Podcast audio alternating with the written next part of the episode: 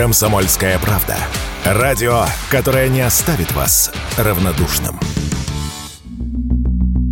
В России предложили создать реестр частных охранных предприятий.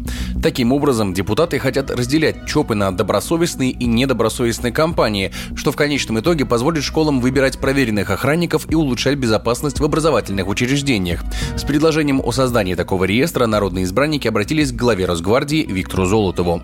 В качестве прототипа авторы инициативы используют реестр управляющих компаний, в котором также есть добросовестные и недобросовестные поставщики услуг, на которые могут ориентироваться граждане граждане при выборе обслуживающей организации. А ЧОПы, попавшие в красную зону, должны будут за некоторое время исправить недостатки и покинуть список неблагонадежных. Если это не будет сделано, то охранные предприятия лишат лицензии.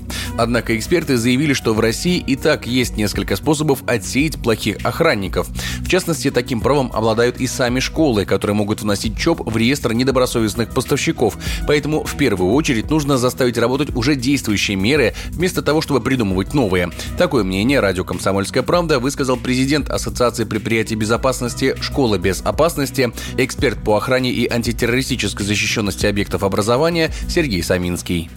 Директор Росгвардии генерал армии Золотов разработал приказ номер 45 об определении начальной максимальной цены контракта, исходя из минимальной средней заработной платы данного региона. Эта цена позволяет производить закупку охранных услуг ну, достаточно качественных предприятий. То есть, в принципе, это уже все проработано. Более того, сама школа должна оценить работу. И сам заказчик имеет огромные права. Он может разрывать контракт с данным охранным предприятием, востребовать банковскую банковскую гарантию и внести данное частное охранное предприятие в реестр недобросовестных поставщиков.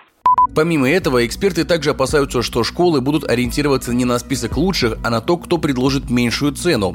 Специалисты уверены, что вместо этого нужно повышать общий уровень подготовки всех охранников, чтобы даже дешевые фирмы могли предоставлять качественные услуги, считает Сергей Саминский.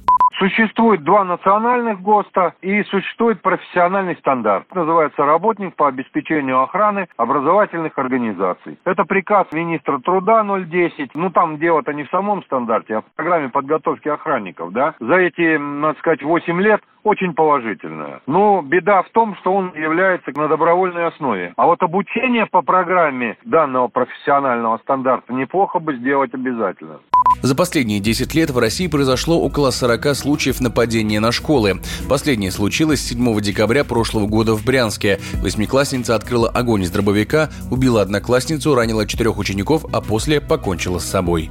Егор Волгин, радио «Комсомольская правда».